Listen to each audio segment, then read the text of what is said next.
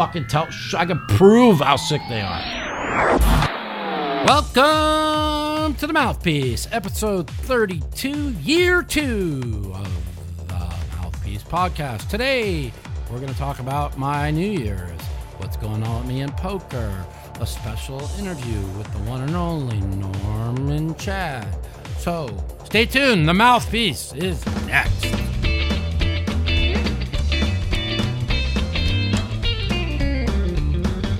Yo, yo, Happy New Year, everybody. I hope you had a wonderful New Year's. Uh, sorry I wasn't able to have a podcast last week. Uh, my good friend and editor Danny decided he was going to take the family to Utah, disappear somewhere in the mountains.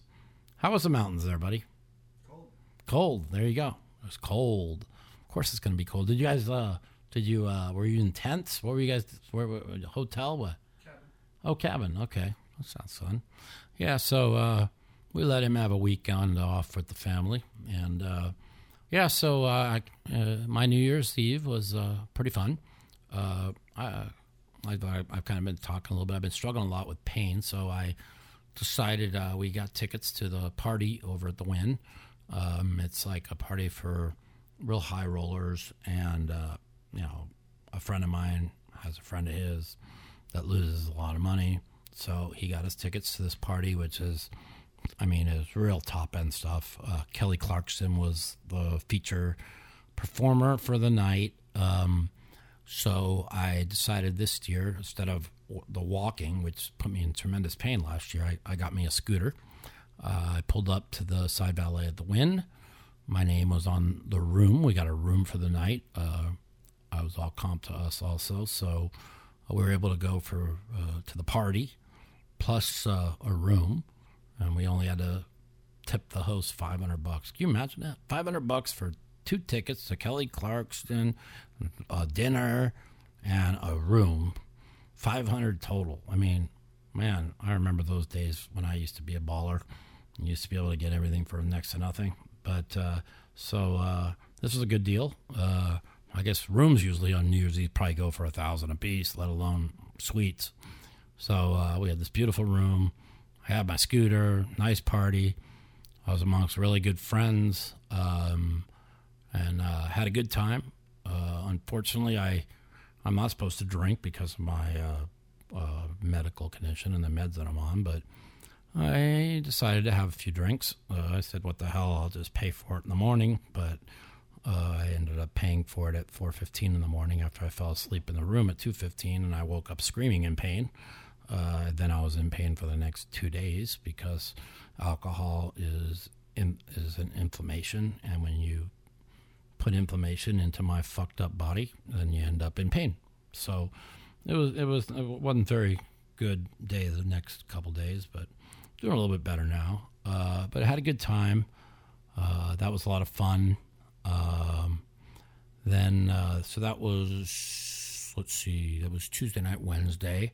So I was in pain Wednesday, Thursday, went Friday to the doctor to get some kind of trigger point injections on my back, which was just causing just horrible pain down my leg. So they gave me these injections. Uh, they were sore on Saturday, Sunday, Monday. I was pain free. I'm like, oh, these work well. I'm like, this is great. And so I was in a great mood Sunday, Monday. I was looking for a poker game but couldn't find one because whenever I'm in no pain, I want to play poker.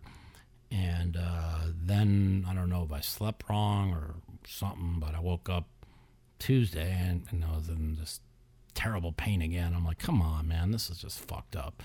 And the thing is, is you know, I've ever since I got that spinal cord stimulator put in on January 22nd of 2019, it's like it's made 85% of my pain go away. So I really haven't played any poker uh, in the last two weeks. They're just, uh, you know, New Year's week, it's very busy.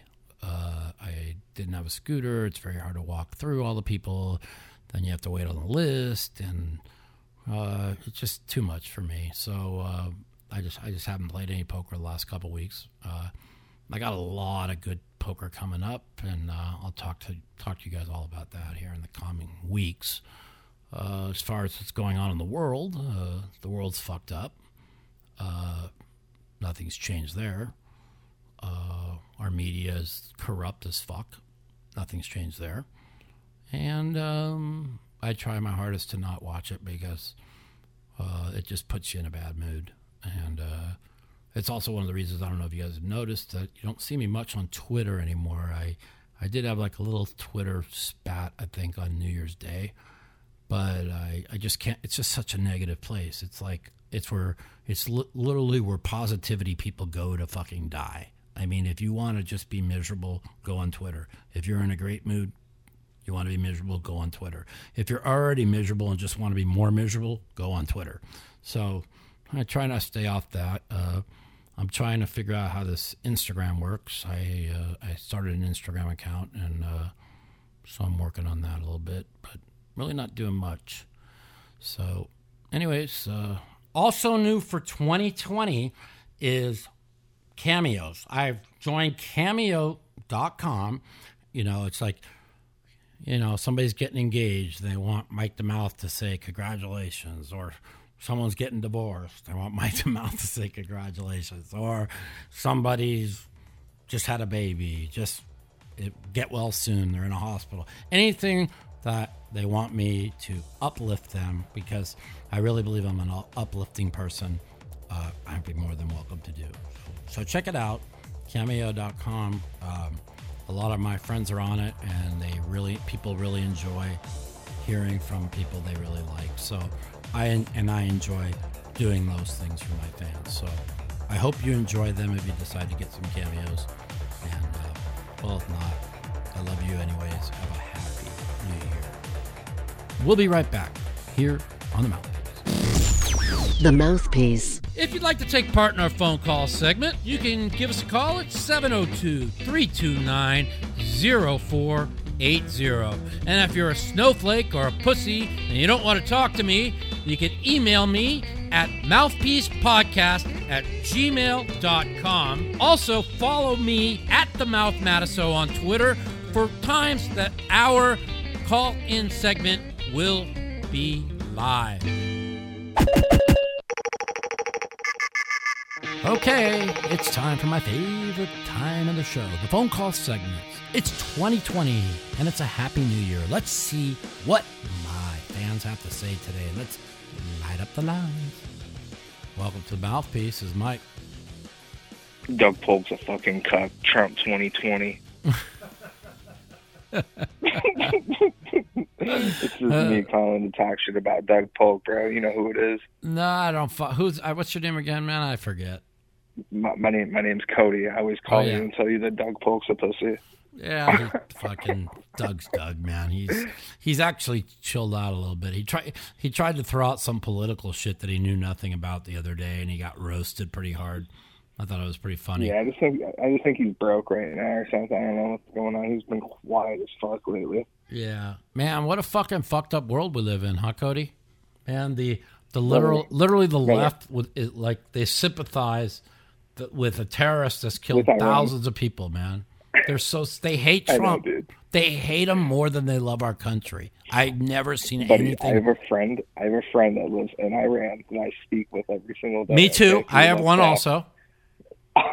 Dude, and they, they they literally they're they're in fear for their lives, bro. Literally, literally, my buddy is like, yeah, two million people showed up for that funeral. He's like, that number is probably half of what really actually showed up. He's like, he's like, none of those people were there by choice. No, they're forced to be there. Dragged, of course, they're dragged out of their house. I know that, dude. I have a friend who I talk to uh, like three times a week, like on WhatsApp and stuff. And he lives in Iran. He was one of my best friends, and he says. Uh-huh. I keep my everything to myself. If you talk anything politics political against the, the Iran regime, they will come and kill you. You disappear. Listen, they took out a guy. I mean, they, the guy stormed our embassy, tried to kill our people. The guy has done so many, like, Obama wanted to take him out many times. They decided against it. Bush oh, wanted, oh, listen, listen, right? Bro, this guy, but this when, guy killed tens of thousands of his own right, people. of his own people. Literally, three weeks ago, three weeks ago, he killed about 2,000 people. They were shooting people out of helicopters, and sharpshooters on top of buildings, bro. Like, right. their own people like it was nothing. like Cody. And then Cody. and then CNN wants to say, I know, dude. Cody, know. listen. They Oh fucking my God. shot down a Ukrainian airliner, and Pete Buttigieg got uh, was on the stump today uh, uh, in Iowa, Trump's blaming Trump. hey, blaming fucking Trump. Are you Trump- Trump shot fucking it down, kidding? Oh my god. Anyways, man, what's been going on? How's Bro. poker? I remember Trump 2020, baby. You got it, Cody. Take care, my man. Take it easy, brother. Later. What's up? Welcome to the mouthpiece. Who's this, man? Hey, hey, this is Frank from Georgia. What's happening, brother? What's up, buddy? How's it going, man? I um I played a couple sessions this week, man, and I was I wanted to ask you a question. Sure. Uh, uh, do you uh, I know you play you know for a living. Um, obviously, I have intentions on making money every time I play, but I guess you could call me recreational because it's not my source of income. Right. But um, I was like super bored the other night. Didn't have shit to do, sitting in the house, kids, old ladies getting on my nerves. So I go out and I play, and I think that was my main mistake, obviously too, because I was Yes. looking for um, entertainment. So uh, instead of, you know, I mean, when when you're playing No Limit Hold'em, you got to sit there and fold, you know, Yeah. fold, fold. Fold you got to fold, fold, fold, fold, fold, fold, and then you have to. Uh, uh, it's the best way to put it. Like no limit hold'em is everybody's sitting around waiting for the one hand, and that's really what it is. And I'm, You know, then I'm playing in a juicy home game, and everyone's like straddling and playing every pot. So Right. guess what? I start doing the same thing. I lose three buy-ins in like an hour and a half, and Mhm. I felt miserable. And I'm thinking like, you know, I probably should have went to the bar and got drunk or some shit, and Well- actually I could have enjoyed myself. But think about I'm think about where you start. Yeah, think about where you started this conversation off. You were at home. The kids and the old lady were aggravating you, so you went to play poker. First of all, uh, you're already in a defeated spot because you're going to play in a in a aggra- you're already aggravated about something internally and you're not in, a, in a positive mindset. To win at poker you must you know like you said you say i want to win all the time. I want to win you know i expect to win but when you're in when you're going to go gamble in a negative mindset it's going no matter what you say it's go even if you're with the but your boys and you're in a home game you're it's still when you get there before you have a couple drinks you're still going to be thinking about something that aggravated you at home. And when that happens you're already in a defeated spot where you're not going to have your patience. And listen i play in games all the time where i i straddle with them and i flip because I, 'cause I can't get into the private games unless I straddle and I and I do flips with them, which I do. But Right. you also have to not gamble with them. In other words, yes, do flips, do straddles, but you still need to stay patient and focused. And I, when- I, I played horrible. I was embarrassed to myself. Like It- you know, key things that you know we do is like don't call big bets out of position with mediocre hands, and that's Right. exactly what I was doing, just trying to nail flops and shit. Right. And I played horrible. It like made me not want to play for a long time. Well, listen, we all do it. Result oriented. Yeah, we all do it. We all have bad days, uh, and unfortunately, like when when I play on like even the live streams, and then people see me misplay a hand, right? Then all over Twitter they want to talk about how bad I play, but they don't want to talk about the fact that I would leave the session a fifty thousand dollar winner. They all they want to talk about is the one hand I play bad. Now, Yeah, there's exactly. there's there's days that you we're we're not we're I'm not a perfectionist. I'm not a robot. You know, I'm going to play misplay hands. Uh, Yeah, we're human. yeah, whether it's I didn't sleep well or something is bothering me. Uh, one thing I've learned to do, uh, and something that's really made me really skyrocket this year, is I used to play because of my job. I used to say I got to play full time. I got to put in the hours. The more hours you play, the more Right. more money you're going to win. You know, but luckily, I've been very fortunate to be able to play in some really good private games where the games are really big, but I'm I'm selling half of myself, sometimes seventy five percent of myself, and uh, where you're winning or losing fifty, a hundred thousand, but you know, if I if I like the last time I played, I, I think I won like forty five thousand. I had half of myself. I played ninety minutes, uh, and then the- good score. yeah, and the game, and I got lucky. It was I was I didn't even wasn't even planning on playing. I just uh, uh, I was I was kind of depressed, and uh, uh, uh, my friend came over, and then we got invited to this game. So I, when I got there, Oh yeah, that was on the last yeah, podcast. yeah, la- right? yeah, last podcast I talked about it. Yeah, Yeah, that was a good episode. yeah, thank you. And uh, Chad's a great guy, one of my close friends, and uh, he's a he's he's a good character person, and uh, I'm glad that uh, we've become friends. It's like uh, Sounds like if you could fucking play in that game every week, be rich. yeah. Well, if the thing is, is is uh, we he's got a he he sets up a lot of good private games, you know. And now that we're pretty close friends and stuff, he's like, you know, you know, I know you're a good guy. I'll, um, I, he goes, I. He goes, yeah, I want as many fish as I can, but you know, I'm gonna try my best to get you in as many games as I can. And you know, I appreciate that. I respect his friendship, and you know, that's what you know friends are supposed to do for people. But uh, you know, uh, the thing I've learned now over the time, it's it's really not about quant qual- quantity; it's about quality. If you're always in the right, when you're playing in the right mindset in games where people or you're just way better than them. You know, you're just yeah. There, there's going to be times you get three outed or get unlucky or whatever. You know, most of the time, big pots we run it twice. It's pretty tough to get unlucky if you're you know when you're getting it in ahead to get unlucky twice.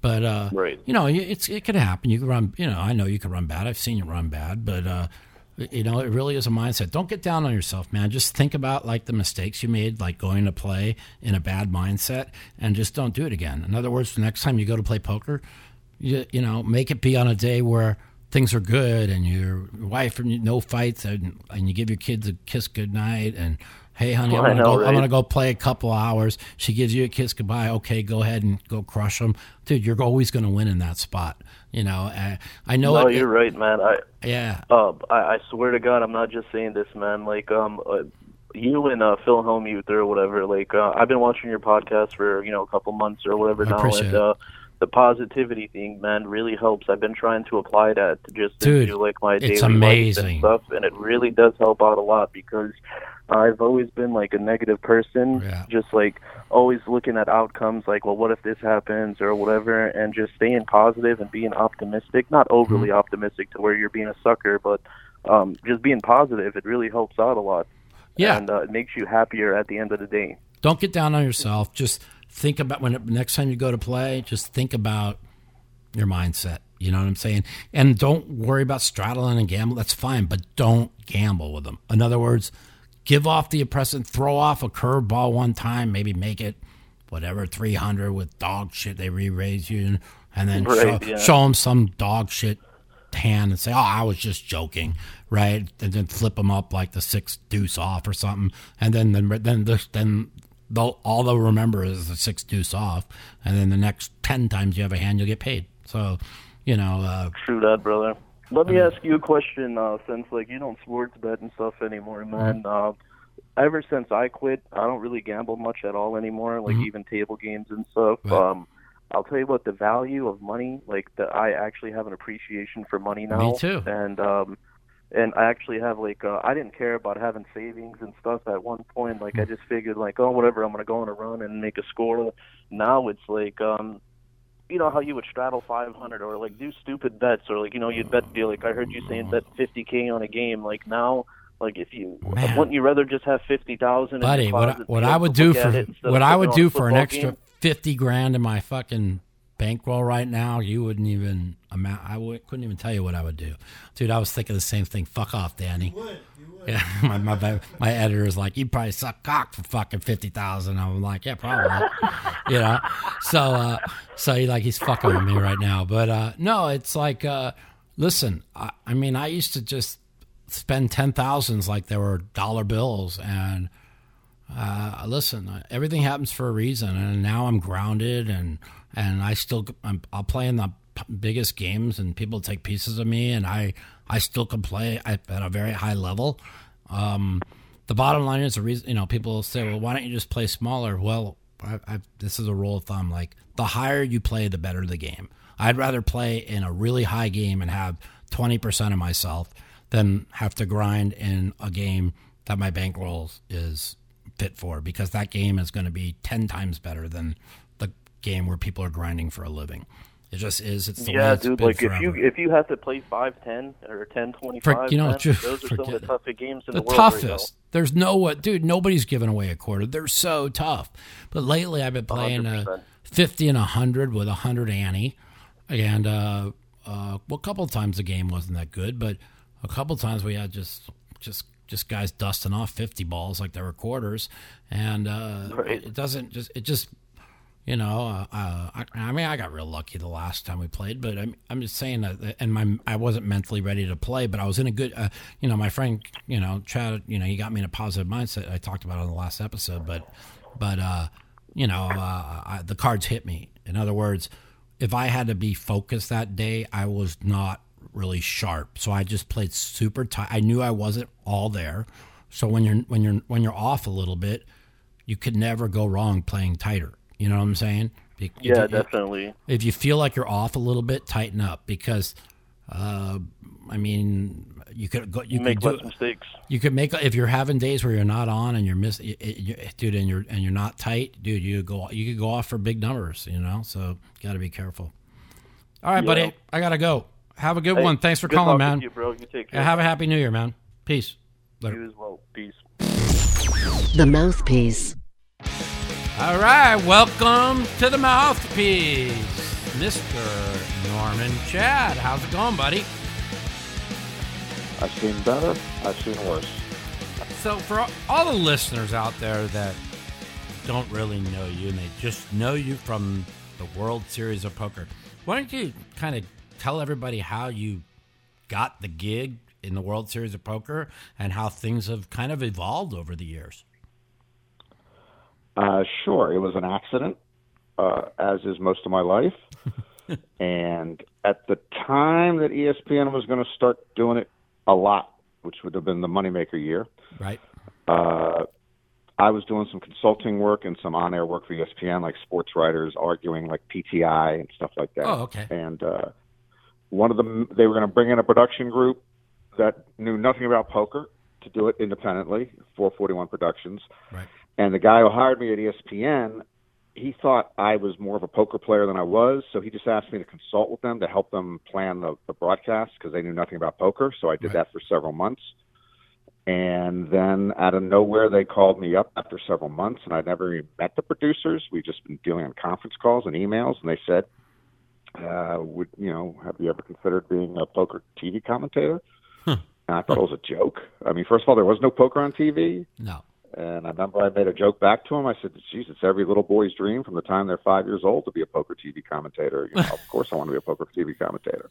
It's a ridiculous question, but they said, "Yeah, we're not going to hire a poker pro for several reasons, including that they're you know unreliable and they're playing in the tournaments, and you know, so and you make Right. us laugh during the conference calls." So I said, "I'll call you back at the end of the week and let you know," because I didn't know whether I was going to say yes or no Right. generally because I'm an idiot. You know, but plus it was no big deal. It was like one year doing poker on TV. What's poker on TV?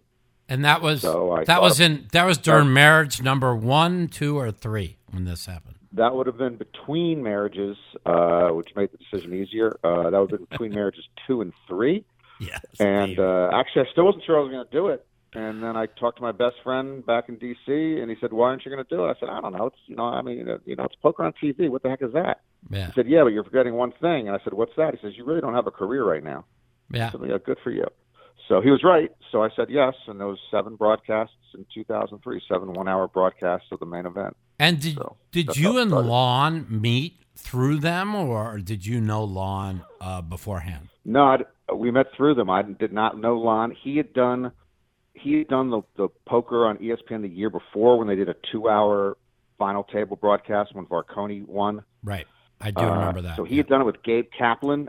Right. Again, afterwards, like post production, how they do it. And Mm-hmm. uh, so when they they were going through tapes, and they said, okay, we can use him as the play by play guy, and they didn't know who they're going to use as their analyst. So I literally met Lon like a couple of days into the main event that year when he came down. He came down right after I did, so I met him like on day one or two or three of the main event. Oh wow! So uh, we've seen the growth of poker. We've seen the boom, the, mon- the moneymaker boom. We've seen we've seen a lot together. Uh, where do you feel like poker is going in the future and or the state of poke, televised poker like now? Well, we're in a weird spot now. Right. It's like as far as televised poker goes, uh, there's like a you know it's almost like a battle for the soul of poker on which direction it should go. Correct. So there's my direction, which is almost at some point going to be like you know remember like the silent movies, and then when they moved to talkies, the silent movie actors couldn't transition over because they couldn't you know they couldn't act. Right. So I'm like a, I'm like a silent movie poker guy, the the you know the post produced telecasts, and when they move over to if it's going to be very analytical and strategic and hand strategy, I'm kind of left behind. I have no I interest in that.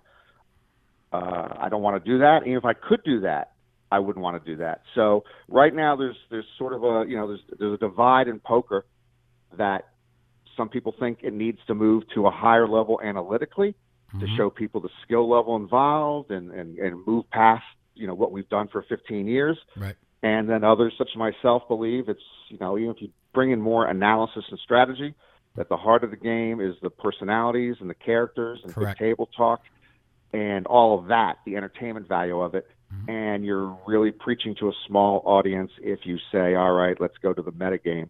And you just don't you just don't invite a whole lot more people under the tent that way a casual person. That's where i stand but i know a lot of people disagree with me on that so i, don't know which way it's going to go. And I, I stand with you. I, I had a long talk with uh, Mori Eskandani about it, and um, he agrees with you. Uh, he, unfortunately, you know, uh, like you said, people want to go more towards the live ways, and everybody knows that the edited version are way more entertaining for the casual fan. Uh, the live version, is great as it is for poker nuts like me or or or all these wizards or analytical people. They want they like that. But guess what? I'm the the people that are watching the main event these are casual poker fans Yeah, I think you know both. And by the way, when Antonio's talking the analytics part, he, he does try to make it very ABC for a casual person. Yeah, he he might tries, yeah. overuse percentages and and stuff like that to tell people, you know, look, you know, you know, if you start with uh, suited cards, you've got a forty-two percent chance of hitting a you know flush draw Right. flop, stuff like that. yeah So he, he and Antonio's got good personality. yeah he does Uh, Jamie also, you know, she's she's going to be very casual. She has great personality agree and I get along with both of them great. Uh, it's it's it's the approach that we should take on ESPN. It's a, a potentially big audience, right and again, it's not the, the wizards and the analytic people, and it's hard to do. Again, the, the telecasts are too long anyway. The live ones, nobody, Yeah. you know, no one would want to sit and watch a baseball game for five or six hours on TV, would they? no yeah So, so our tel- our live telecasts are too long, but you've got to break it up with, you know, trying to establish the people who are playing to give yourself something to root for or root against. You're Right. a great example of that, Mike. Yeah. You know, in the in the early years, you're, you're like a, a lightning rod figure. People they see you at the table. Uh, the same thing with Hellmuth. Uh, and they see you all at the table, and they have an immediate opinion on you because of the way you act at the table. Right. And you're you know you're, you you recognize that. And that's why that's so much better for a casual person to watch. It gives them a memory of the telecast. They're not going to remember that some guy you know made a great play on the turn and floated the the blah blah and then bluffed the river. They don't remember hands. They remember moments. They remember moments. They remember you remember you in in in, in Shiki yeah. You know they would just remember you know Dude, people come up- Hellmuth and Sam Grizzle. Yeah. Yeah, it's that's the stuff they remember. It's people come up to me at least 10 times a year and ask me about that. You know what i mean? Even today you know and it's like they're like oh do you hate Shi-? no me and shiki are really good friends. That's why the moment was the way it was because we were such good friends. And because he he was so out of line trying to do something unethical and we were such good friends that's how it became such a moment in televised poker, you know, but I've kind of grown a little bit where there's not that many bad players in the world anymore, so I think it's better off for me to to just stay focused and not tell them how bad they are because it just makes you look bad. But back in the day before everybody knew how to play, it was, you know, it was fun to make fun of people and it was just fun. I don't know. I, still like making fun of people, especially when I'm at the table with Phil. You know, there's nothing there's nothing better than making fun of Phil. You know, but uh, you know, you're right. And Mori Mori said the same thing. It's like when we did the NBC Head Up, people didn't understand. This is a television production. It's about people seeing faces that they've seen on TV many a times. They don't want to see just people they've never seen before, not say a word, analytically play correct. That's just not what it's about. And if poker is going to thrive back on television and it's going to become legalized again back in the U.S., which I, I really believe is going to happen really soon, um, you know, you're good. It's gonna. It's not gonna. You're not gonna always have the best players on the television broadcast. You know. You try no, it's on the NBC. You know, the NBC heads up. That's a great example, Mike, mm-hmm. because if you know they could have put on if there was a GPI then, you know, mm-hmm. the top 64 GPI players or the top 64 online players. Mm-hmm. That would have been ridiculous. Yeah, there's just there's no there was there's no call for that. Right. Uh, it was an entertainment product.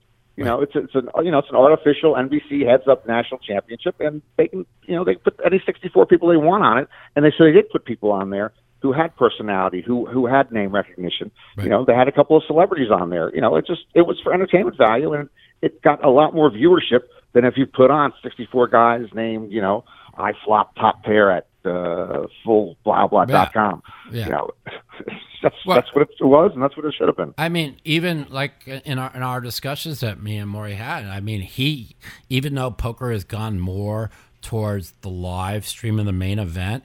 He said if it was up to him, he would he, he, he would cut and do do episodes like we used to do. He said it's just going to be such a way better, more product than the live broadcast where you're you don't you're trying to form a narrative before a narrative is out there. Is that a, is that the best way to put it? You're trying to to I don't, don't know, know the best way to put it, but I understand what you're trying to say. Uh, right. Uh, what you can do when you do the tape broadcasts in post production is you can create a narrative because you you know you have all the stuff in front of you, you see what's happened, and you create a narrative. When you're doing it live, you can't form that narrative before it happens. Right. You can try to follow some stories, but it's just you, know, you just have anonymous people coming to the feature table. You know, nobody knows 95% of the players at any given time, and so it's just people playing poker, and it's really hard to form the narrative as it's as it's breaking. Right, right. So uh, when you you know uh, you think back, okay, uh, I've gotten to know you well. I think you've actually become a pretty good poker player in the split games, which is pretty good to know. And I respect you for that. I remember when you were completely hopeless and you used to sit at our table and we're like, oh, Lou, we got Norm Chad at our table. dead spot, dead spot. But no, you've come a long ways with that. Um, I'm still closer to hopeless than hopeful, but yes, thank you. Do you, do you enjoy playing poker?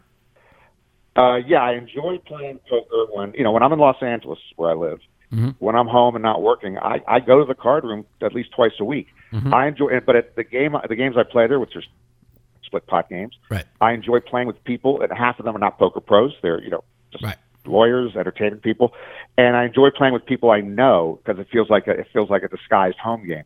Correct. So I enjoy it when it's recreational, it's fun. You know, we we do what you do. You you, you make fun of everybody else. You, mm-hmm. you, you, you people you know really well. Uh, I love busting people's chops. It's enjoyable to sit back and play at stakes I'm comfortable at, where I'm not going to get crushed, even right. if I lose a lot.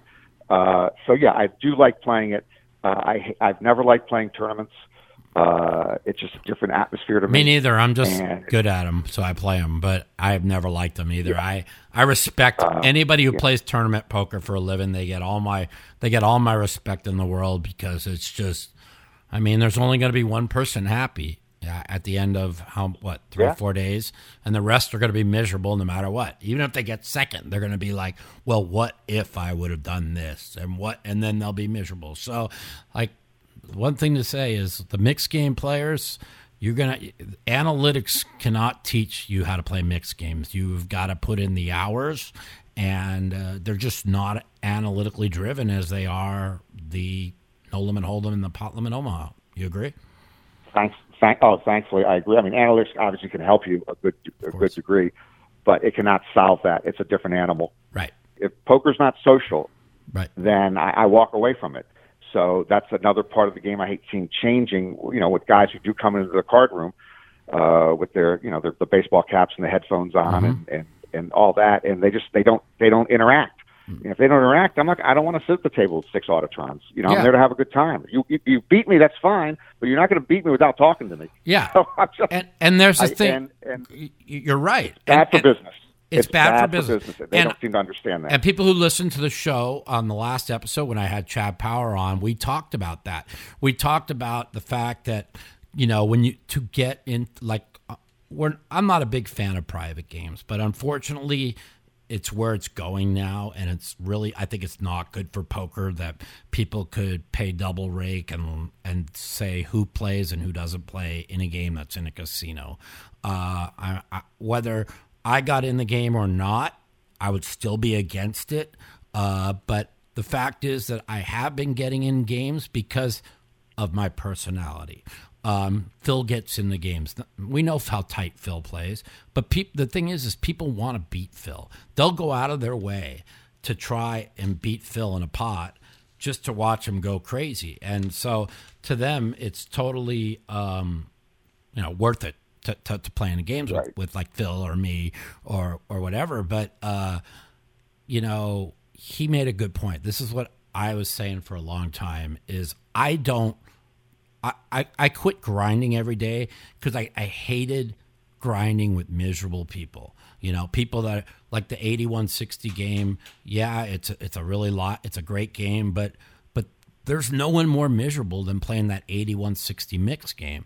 You know, at least when you play like the 2 4 game, uh, you play with people you've been playing with for years. Yeah, a lot of times it's a tough lineup, but the, everybody's having a good time. We're, we're, we're, we're making fun of each other, and it's kind of fun, you know? I just, I don't like the fact that you, you just have to. I want to have fun when I play. And and a lot of people are like, yes, it's about making money. Yeah, of course it's about making money. But if you said to me, would I want to play with three Ralph Perrys in the game or seven Norm Chads in the game? I mean, I would I would I want to play with people that that make me laugh. You know what I'm saying? And uh, I think that's very important. And not to get listen, me and Ralph get along fine. I wasn't knocking. I was just throwing out a name, by the way. Uh, Right. But I'm just I'm just saying it's just it's so important. Where and these kids have got to start, learn that it's not all about making money. It's not. It is about making money, but it's not. It, sometimes you have to like give up a little EV to put a little smile on somebody's face. You know what I'm saying? They're like, well, I can't give up this much EV. You know, and Chad made a good point about it. He goes, yeah, I get in there, I mix it up, I gamble with them. He goes, because even if I lose, he goes, I lost a hundred thousand in a pot, and I started laughing and was joking around with everyone. When you're with people that they see you as a professional lose and and laugh about it, those are the people that are going to want to play with you again. They don't care that you're better than them. They care that you're showing them a good time, and that is what what I always have strived to do. And it's a lot what Chad's doing now, what Phil's always does, but Phil Phil does it because he's just that's just the way he is. You know what I'm saying? He just people he can't help himself. But uh, no, but I go out of my way to make people have a good time and. And, and, and a lot of these people that, that don't get in these big PokerGO games, these juicy PokerGO games or whatever, they they get insulted. Well, I'm better than him. This guy, I'm one of the best. Why can't I play? Well, because you don't bring nothing to the table, man. You don't. Nobody wants to see you not say a word and just just play poker. It's just it's not what's going to sell subscriptions. You know, that's the best way to put it. You know? Yeah, you know, I, you talk about how the young guys don't understand this, and you're correct Mm-hmm. in general. And I always gave your buddy Daniel Negreanu credit on this. Yes. But by the time he was 30, he knew this. Before he was 30, he knew. I've heard him. I used to hear him talk about that the poker player's got to consider himself an individual businessman, Right. and you've got to do what's right for your business. And part of it is making the customer happy. Yes. So, you know, if they're they'll, they'll be they'll happily give you their money if they have a good time. yes. And so Daniel understood all the aspects, you know, all the things that were important at the table other than playing good poker. He understood that at a very early age, which I always gave him credit for. right. And uh, and it's you know, some people you know love to play with Daniel. They you know they'll give Daniel his money. Yeah. Uh, Antonio's great. At, Antonio's great at that too. Yes. Antonio makes the atmosphere so much fun that He people does. will give him big big chunks of money uh, at the high high stake games he plays. Yeah, and and I wish I was the the the, the difference with sometimes I wish I was more a little bit like Antonio is he's really good at networking. Like he'll kiss ass, he'll make everyone feel great in a poker game, you know, to make sure that he gets that invite to that next home game, which is great. You know, I I think that's great. I'm just not that much of a hustler. I wish I was. You know, if I was, I wouldn't be in the probably ended up in the situation I ended up in. But you know what? Right. You, you got to you learn from your mistakes. Now, I, I've been networking a little bit. I, I'm going. I just opened my Instagram uh, that I'm I'm doing. Uh, even like social media. I, I I hated so. I still hate social media. I think like Twitter is like the place where people go to be miserable. It's like if you're in a great mood and having a great day, and you said to your and you want to be a masochist and decide you want to make yourself miserable, go on Twitter. I mean, am I right? I mean, it really Uh, is. you're you're correct. I I'm, I'm big. I'm a big proponent of often technology is one step forward, two steps backwards. Dude. Twitter is the perfect example of that. It It's, really is. you know, it's it's obviously it's an unmatched forum. It's a worldwide, twenty four seven forum where anybody can say anything they want anytime. No Right. one can censor you pretty much. But it is such a ba- it's such a bad, toxic place. It's toxic. Overwhelmingly, right. and you mentioned earlier, Mike. Just uh, uh, you you made you made a good point earlier, which is surprising considering your intellectual and educational background. But you you made a really good point. Uh, just like uh, when you're growing up, like you're in, you're in junior high or high school, you know, people pass notes to each other, and they're you're, they're cool that way. Yeah. And what social media has become, it's that tenfold, twentyfold. It's become public. Hundred times. Yeah. It's it, yeah. So it's it's this form that's created, just like Facebook. I mean, Facebook, which is massively successful, Right. essentially makes more people more lonely and more depressed. Right. It's amazing. Yeah. You And- know, you, if you- if you know someone unfriends you when you're a kid, you, just you, you go into a, a Yeah. catatonic state because you don't have any friends. So it's all made it worse. It all was there before, but it just makes it. It's just it's like it's all that stuff on steroids. It's Yeah. so much worse, and it's creating more of a mental illness crisis. And I really think adolescents. there, yeah, there has to be a way. Now, you know, I was talking to somebody this the other day. I'm like, well, can't they just like? I made a point like uh, when I was like 14, we went over to the we were, we're all hanging out, and this girl like, her parents were out of town. And they pull out the the um, the v, the v, VHS uh, porn tapes, right? And we're like sneaking around now, and that we're 14. I mean, now kids nine, eight, seven, they can just click on any porn site on the internet. Now, the, granted, they they say like, well, par- parental control. You could give your kid a cell phone, and you could block it, and there's nothing they could do. Well, that's a good parent. How about all their friends that are not good parents? You see, and then they're all sneaking around and doing that. That's just not healthy for a kid who's eight, nine, ten years old. And shit, it wasn't even healthy for me when I was fourteen. Well, it was funny, but you know, uh, it's just these are things that I, I- really think there has to be a way to either monitor a certain amount of hours per week on the internet and if you if you work on the internet through your computer you could put in a uh, a disclaimer for more hours but there has to be a way to make people leave their house go out socialize. Uh, i mean even when tweets or not tweets but texting first came out i'm like why would I want to text with somebody? I want to talk to somebody. And the, sure enough, now it's like most of the time it's you're tw- you're texting with people because it's just more convenient. And again, the the lack of social interaction causes depression. Uh, they were you know they were saying that, that this generation uh, is is reproducing at like 29% level less than uh, it used to be. So that's the one thing you can't do online. Yeah. And uh, but you're again, you're absolutely right about us sort of retreating uh, into our boxes, and there's zero social interaction. And that was happening. By the way, people would have complained about that when the radio came out. I remember. Okay, people, you know, think, think pre-radio. You, you're, you're at home at night. Uh, unless you're reading, you're talking with each other. So Right. when the radio came out, all you do is sit around and listen to the radio. So you're not really not interacting. And, And- television was the radio on steroids. Television was much worse in terms of pulling people away from social interaction. Right. And then the internet is, I mean, internet includes television. Right. I mean, television was a game changer. The internet is is a stratospheric game changer. Right. I mean, look at all these streaming services that are opening up. There's like, like it's like Duck Duck Goose streaming service, Norman Chad Mike the Mouth streaming service. Uh, everybody's got a streaming service. It's like, I just I just want to say, Mike, that uh, you know I carved out four and a half hour period tonight to talk about poker, bowling, and marriage. right. And uh, in the first hour of this, it's been mental illness and Buddhism, the Ten Commandments. Yeah. Uh, well, you know, I had to switch it up on you, man, since I I, I just knew that uh, that what you would expect, and I'd have to throw a curveball at you. You know what I mean? Okay, Norm. So listen, what were your some of your favorite character stories uh, to commentate on? I did prefer talking about the internet. I love you, Uh, buddy. no, the, uh, no, if the- you look the- think, I know there's so many, but if you go back over the years, like, like no, Yeah, so no, I've I've always told people that my favorite part of the main event Mhm.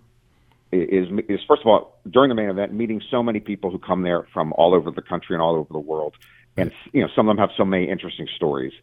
So, in the greatest part of when the main event gets televised is when you have any version of the everyman, and starts with Chris Moneymaker, of course, right, getting down to that final table. Right. So of all the everymen we've had get down there, and we've had Chris, you know, we've had great people like Chris Moneymaker and, and Dennis Phillips. right. The one who's just is, is like a mystery to me because he just came out of the woods one year. He finished second, and then he went back to the woods. Oh, Darvin. Moon. Darvin Moon, right? Is that who you're talking about? It gets no better than than Darvin Moon. Absolutely. Ivey, made that final table, right? Yeah, Uh, yeah. Yeah, yeah, I think so. That's Ivey year. That, So yeah, Th- Darvin was just a great character, and uh, and we even caught him on camera lying to his wife because he you know he went over you know he he had a hand and he went over to the rail to talk to his wife and he lied to her what his hand was. I didn't know you lied to your wife about your hand. I know you lied to other poker players, but Darvin was just just a wonderful guy to watch. that wa- And he said he wouldn't come back, you know. And I saw him the day after the main event. I saw him at the uh, front desk of the Rio when he Uh-huh. was checking out. And I talked to him for about three minutes, and he mentioned, I said, "See you next year." He said, "I don't know about that." I think he came back once. All right, one, one I other think time. once he just he says, you know, Such a I mean, nice he guy. made a big a big windfall, and he knew what he wanted, and he just he didn't like that that that atmosphere, and he just he just went back to the to his home in Western You Maryland know- or West Virginia. I remember that was the year Joe Cada won it, and like I watched Joe Cada two years ago. This guy was the best player at the final table, and then I mean when he won that main event, I, I ripped him. I'm like the guy played like dog shit. Like he fo- just kept four betting everybody with, and he, he he three times at the final table he four bet shoved an under pair versus an over pair and hit a set. You know what I mean? And and the- people don't. A lot of people don't realize this final table. The very first hand a head up dealt. If fucking Darvin Moon mo- re-raises all in, Cada calls and Darvin Moon wins the championship. Unless he hits a nine when the Queens versus nines. That was the very first hand dealt at the head up. People don't Oh, even I don't remember, remember that. that. I remember Yeah. that that was a hand. I don't remember that was It was the, the hand. very yeah. first hand dealt at the Uh-huh. final head up match. If Darvin Moon re raises him after he gets three bet all in, we have a different world champion and history is written differently. So, you know, I, we always like to talk about history in poker and how one card changes not only the person's fortunes in the poker world, but their spot in history in the poker world. If Chris Ferguson doesn't hit the nine on the river against TJ Cloutier in 2000, does Chris Ferguson ever become what he became? Who knows? We, you know, he didn't have much money at the time. Maybe, probably not. You know, does the whole Yeah, full, never know. does full And, tilt uh, ever even get born? Like he did create the software for Full Tilt. Matter of fact, I remember in people. I tell these people a story all the time because it's just one of the many things why I didn't get rich. In 1998, I remember Chris Ferguson says, "Mike, give me twenty thousand. I'm going to give you fifty percent of this." Um, software I'm creating. I, I, I'm like, uh, for what? He goes, for internet poker. And I was like, well, what's the internet? I didn't even know what the internet was. When he had approached me about that, just give me 20,000, we'll go halves, 50%, whatever. Like, my God. I mean, just to tell you what could have been for me. But no, I had, I, I look back at all the mistakes I've made. It's always because of sports betting or whatever. But luckily for me, I fixed that problem. I mean, I mean, it's seven years too late, but whatever. Well, that's a, a, problem that has only one way to be fixed. uh, and as I always tell people, do not bet sports, but they don't listen to me. Yeah. But you also just remind me, Mike, that, that there's, there's an incredible equivalent in sports betting and poker.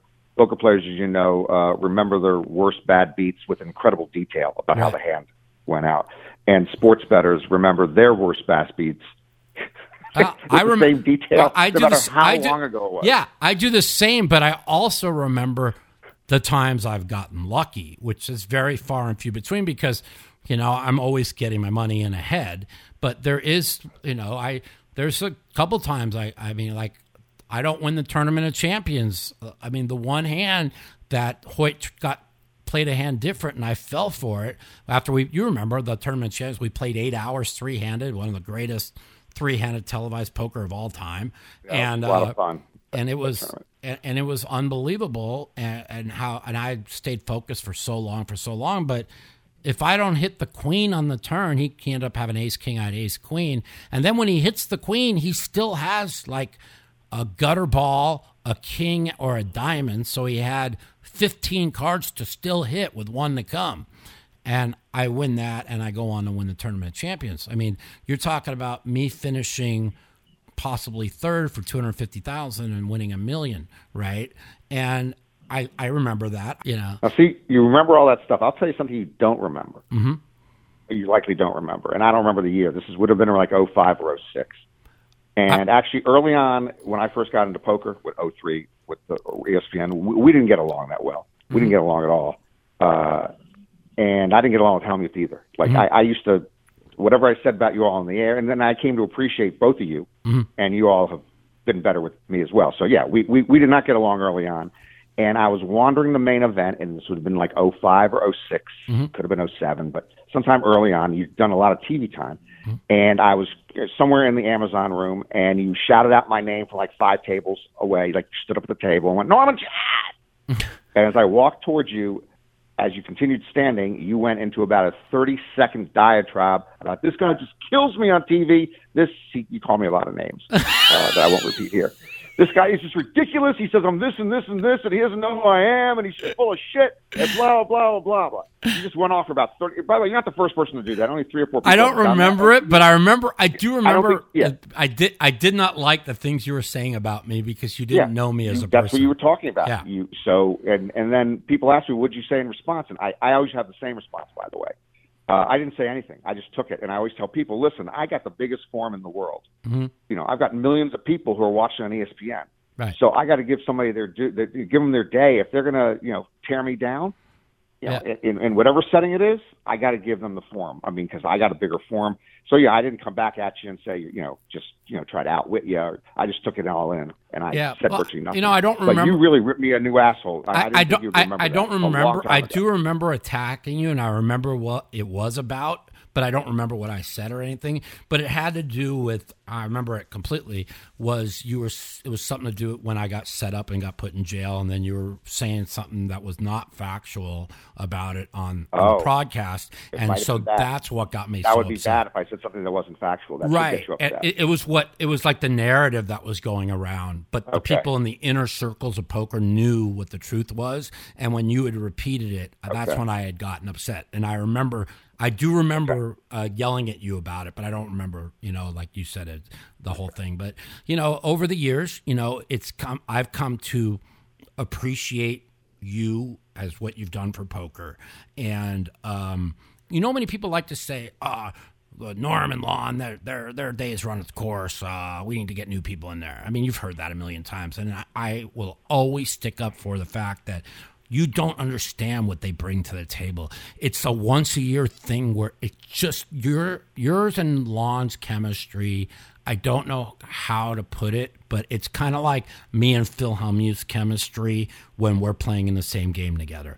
Uh, There's a lot of good energy and a lot of fucked up energy that comes off of it, but it all comes out right. I mean, I, No, it sounds like a compliment, so I'll take it. yeah, yeah it is. uh, it, it, it's it's just you guys.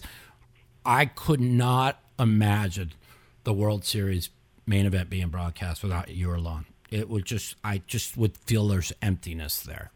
I'm sure. we still love doing on. it, and I do appreciate that. You know, a lot of things like I, I you know, I, I look back. I remember. I remember the time we we did the bull outside, and I went flying off in two seconds, and you outlasted me, and I had to live. With, I had to live with that for like a whole year.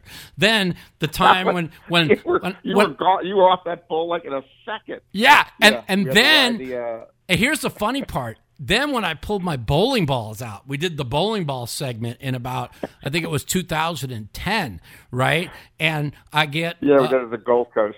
Dude, and I bowl like crap, and all I kept saying is my no, I kept saying my back is killing me. Something's not right here. And as it ends up, Oh, I had the up injury. Yeah, the injury was from two years ago, and that's why whenever I was whenever I was bowling, my when my back it just felt something felt off, you know. And then I I, I look back at it now, Norman is, and I, I I love this. I say this a lot because I really want the listeners to understand. Nobody should ever portray themselves as a victim. You must be a victor in this world to be successful. And for three and a half years after my injury, I blamed everybody. I fucking even blamed the man upstairs, and which was the worst thing I ever did. And and you know things got worse and worse and worse until I was able to to to own up to hey this is what you're dealing with. This is what you're stuck with. You need to stop feeling sorry for yourself. You need to make your best out of your life. And ever since that and i got I- bought into the daniel negreanu phil hellmuth positivity and i really bought into it. I am a big believer in it by the way and nobody will ever change my mind. And even now who phil who got me convinced about this positivity when he starts calling me and, and going on these negative rants i say phil what happened to positivity? I don't want to hear about it anymore. It's this is not you. Stay positive, and that's how I get him back on the straight and narrow when he grenades a pot or whatever, you know. But it's so important in this world. You must live life every day like it's your last. You can't think of negative things that happened the day before, and you must try and stay in a positive mindset. And if you do that, even when things do get bad, if you're able to tell yourself this, it allows you to fight through the bad times. And, you know, I mean, this is like shit coming out of me. You six years ago, you just what wasn't going to hear from me. You know what I mean? I didn't want to hear about Uh, yeah, was- these things. You know, I, and I've learned a Yeah, lot. actually, today, as it turns out, again, your last few minutes, Right. I was at my therapist, my weekly therapy today, and I should pay you more for the There you last go. five minutes than I paid him today for 50 minutes. Yeah, you probably got Uh, more every- therapy yeah, out of what me. What you're talking about the last few minutes is absolutely correct. yeah. No, it, it I'm not trying to. I'm not trying to criticize my therapist, No, but yeah, it's- everything it's- you're talking about is absolutely correct. Listen, if you start festering how unlucky you are, because I remember back in uh, this was before two, yeah, because 2008 was my big year. That was when I lost all the weight and I got and I was po- got uh, real positivity that year. Everything was really good. Where the year before, I was crying to everybody. I'm the unluckiest player in poker. Nobody's unluckier than me. No one's unluckier than me. And you know what? If you tell yourself you're the unluckiest player, no one's. Guess what's going to happen? You're going to be unlucky. Now, is there times you're going to stay positive that you're going to get unlucky? Sure. But if you keep that mindset of it's my time, it's my time. Yes, I'm going to win this tournament. You're it's it's just such a better place to be than how many times have you like seen at the t- final table like like all in call. One guy guy's got queens, the other guy's got ace key. The guy with queens picks up, puts he's fifty six percent, but he picks up, puts his jacket on, picks up his backpack like he know he's going to lose, right? And then he loses, and he wants to know why. Like people say, well, if he didn't do that, you think the cards would be any different? Well, probably not. But you know what? In the future, they might be. In, I, I in just, one any one instance, of course, that should have no bearing. right. And he, try to explain this to me because this is what makes no sense to me. And you're actually again telling me something that a blackjack dealer that I started accidentally dating between marriages uh, about 20 years ago taught me because she would uh, she would be dealing to me and she said, you know, every time you get dealt 19 and the dealer has 10, you go, I know you're going to turn over a 10 underneath there. You know, you're Right. going to you're, you're going to have 20. Right. And she kept she she's the one who said the same thing you're telling me. If you keep thinking the dealer's going to beat you, the dealer's going to have an improbable, you know, make an improbable five card 21 to beat your 20. Right. It's going to happen. Absolutely. And I said that's impossible, but she's absolutely right. And it makes no sense rationally Right. because you can't change the cards. But why is this correct? Because this is correct. Because there is something about the positivity, or if you think something bad's going to happen, it increases the chances it will happen, I agree. I agree. vi- and vice versa. That's why you know. So that it- should that should be true generally in life. But how is that even true at the table where it is true? yeah. So Anyways, listen. So we got. Uh, I put out a bunch of people to call in and ask you questions. Uh, I'm going to play the voice. Uh, I have no idea what they are, and we'll uh, and you can answer them and see what they have to say. All right. All right, Danny, play 'em, buddy. Hey, Mikey, uh, first time caller, long time fan, uh, big fan of Norman Chad as well. This is Jeff calling from Chicago. Uh, quick question for Norman. Uh, you know, I think you're one of the funniest, if not the funniest, uh, poker commentators, uh, I've ever watched. And, uh, my question is, how much of the jokes and one-liners and you know, just general entertainment that you provide throughout a telecast, how much of that do you write and how much of that is written ahead of time? Um, obviously your delivery is terrific. I'm just curious if, if you're writing these terrific bits or if they, um, are somehow written for you and you're just delivering them. Thanks a lot, guys. Look forward to the answer. that was a good question. Was Yeah, actually, so on the on the the tape telecast, which we have done since the beginning, Mhm. uh, it, it's it's changed over the years. So in the first few years, almost, and because I wanted to have a live feel for it, and uh, I wanted to just you know that that's what we're trying to go for anyway. That we're actually there doing it and fooling the viewer. I almost everything was off the top of my head when we you know we get the broadcast beforehand, and I take some notes a couple days beforehand. But we go into the studio. 80 or 90 percent of what I said was just coming off the top of my head, just like you would if you're watching a basketball game and doing the play-by-play or the commentary. And then it sort of transitioned through the years for several reasons, where it almost went to the other extreme now on the last few years of the post-produced telecasts, where I end up uh, essentially, for lack of a better term, scripting like 80 or 90 percent of what I'm going to say beforehand, uh, and it makes so much more sense from a a quality standpoint, a time standpoint, a money stand, every standpoint, it makes more sense. And plus, they ended up rerunning. You know, they ended up rerunning these main event telecasts ad nauseum over the years. And so, you you know, you, you wouldn't want to be just working off the cuff. If they're going to be showing them 50 or 100 times more, you want to make sure that moment is correct. So I went from mostly, you know, whatever you want to call it, off the top of the head improv to mostly writing my own stuff over the last few years. I wish I had a writing staff because I ran out of stuff about 10 years ago. but uh, almost everything I say is produced by my, uh, you know, my own head or my own pen. Uh, once in a while, uh, a producer or two, uh, Dan Gotti or a Zach Ralston will make suggestions on stuff that I might want to say that is terrific, and I'll use that. But 95% of it's my own stuff. Oh, that's that's that's something I didn't even know. So uh, you know, you to me and then time. tougher. That's on on live. It's a different animal where you can't do that type of preparation. It's just stuff that's happening right there, Right. and so that's a whole different animal, which I I enjoy doing. But that's where you again just get to talk off the top of your head again. We're just wheeling and dealing, which you know I like to do. It's just Yeah. it's just it's fun to do that. Yeah, if you did it So, back in the yeah, day, both, you- both both are different. If you if you would have wrote the stuff back in the day, you wouldn't have called me a uh, a drug a drug dealing whatever you fucking called me that I went crazy on you for. Anyways, uh, make sure you edit that, Danny. Danny, edit that. Okay. Uh, anyways, okay. Let's uh, let's hear what the next one. Hi, this is a uh, question for Norman Chad. Uh, this is Matt from Washington, longtime listener, first time caller. Uh, Mr. Chad, I'm curious, and I'd love your uh, uh, thoughts as a as a semi-professional broadcaster uh, about a situation that has become aware to me and how you know you would handle it. Um, I've been involved and, and have a good friend of mine who uh, occasionally does some some broadcasting, television, radio, etc., webcasts and such. Um, and hypothetically, if this person ever had an opportunity to be on national television uh, and wanted to take a bounty out on me in the World Series main event, that would be kind of a douchey thing, don't you think? Friends don't do that to friends, and I'm curious what you think in terms of the code of ethics of broadcasting about uh, publicly uh, taking a, a bounty out and uh, uh, wishing ill upon uh, a good friend. Thanks for taking the call. Bye bye. What's that, Matt? What is this? CS, CSI Broadcasting? Wait a minute. Who is Wait- this douchebag? Dude, is that Matt Brooks? I- I hope it is because first of all, he called me a semi-professional broadcaster, which is, I guess, an insult. Uh, second off, that was Matt Brooks. He said, "Yeah, Matt from Washington."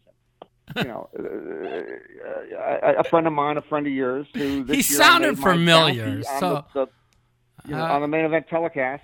And the only reason I made this this this political operative hack a bounty is because he kept asking me who I started a thing when we went live a few years ago where I'd have uh, my uh, what did I call them my uh, surprise picks or my my sneak my sneak peeks or who's going to go Deep, far each right. day who who I'm going to pick. Right. Uh, so he wanted to be one of those. He wanted me to select him, and I got so t- I was never going to select him. I got so tired that one day I said, "Listen, I'm never going to make you one of my picks, but I will put a bounty on your your lame ass head." and so I put a bounty on him, and then he got more notoriety than he will in 25 years of doing his his his dirty tricks, political operative hack stuff, and now he's complaining. So.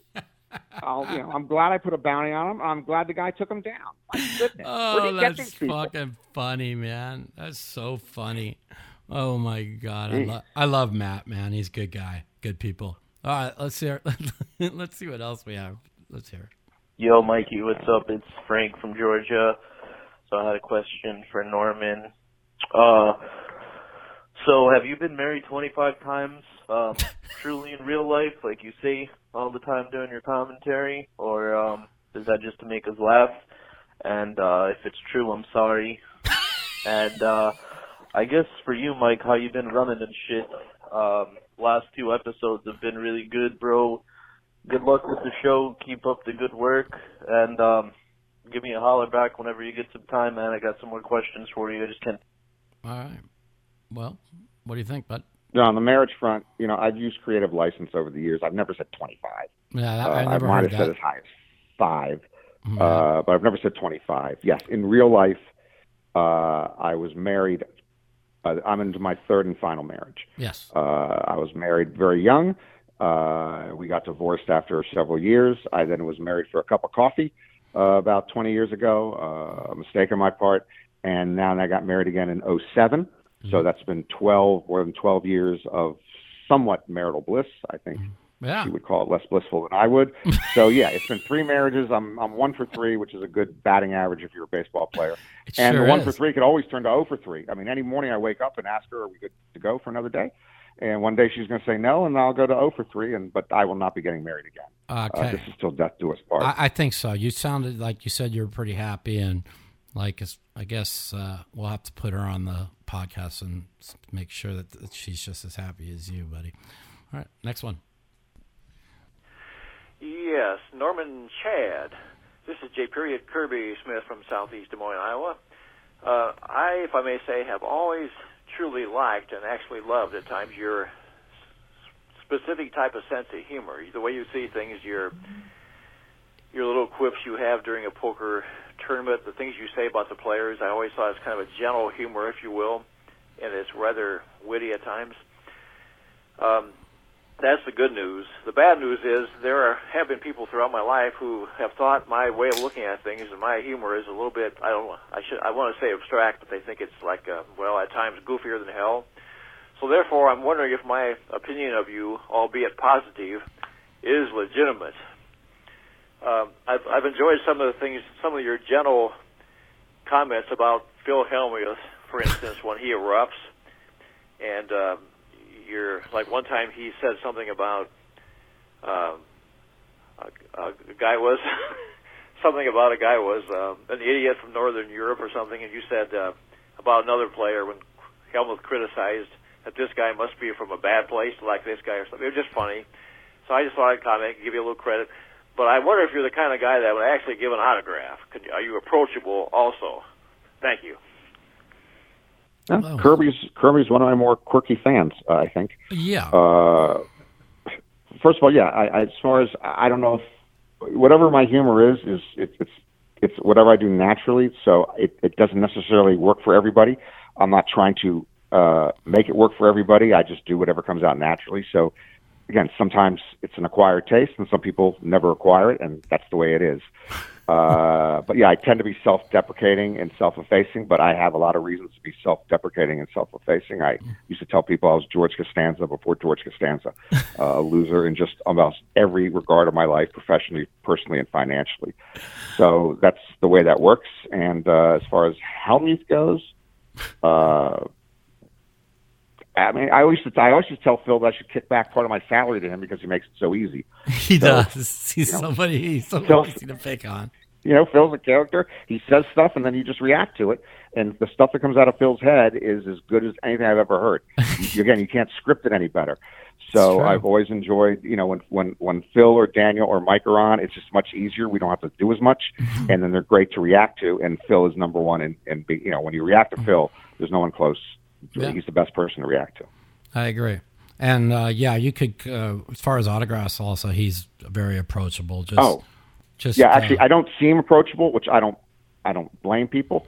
Uh, that goes back to college people. When I was uh, an editor at my college newspaper, and they direct people to the back of the newsroom. You got to talk to that guy if you want to become a writer here. They'd look at me from like 15 feet away and go, "No, okay, I don't want to talk to that guy. Who else can I talk to?" I don't look that approachable, but yes, I am. Uh, when you do approach me, I'm friendly enough, and I will do any uh, photograph or autograph uh, that you wish. Even though, again, I've always been amazed, Mike, with again with Negreanu when he's doing it, when he's playing at the World Series and he goes up to the rail and he's giving out autographs between Yeah. hands, and I just couldn't do that. I mean, I, I have enough trouble focusing on the table, and I don't even know what I'm Yeah. doing. And he, I- uh, you know, to, to to to walk around and deal with people between hands just sort of amazes me. All right, Norman. Well, man, thanks for the interview. Uh, it was great, really great talking to you, and uh, I look forward to uh, seeing you in uh, D.C. I heard you uh, might be uh, uh, dealing our private poker game. I'm going to be dealing your uh, exclusive private poker game, and when we're in DC, I'm uh, I'm going to actually give you $160. I'm canceling my therapy session next week, and I'm just going to give you the money. That's it, baby. and uh, you earned it. All And uh, right. might as well go to you into some uh, instead of some uh, Malibu doctor who doesn't need it. Man, you're the best, Norman. Thanks for coming on. I appreciate it. Have a great night. All right, talk to you soon. Later. Bye bye. The Mouthpiece. I hope you enjoyed episode 32, year two, 2020 of The Mouthpiece. This is going to be a big year for us in poker, with the podcast, with our YouTube channel, with everything. Positivity, positivity, positivity. Thank you for listening to this week's edition of The Mouthpiece. Happy New Year, everybody.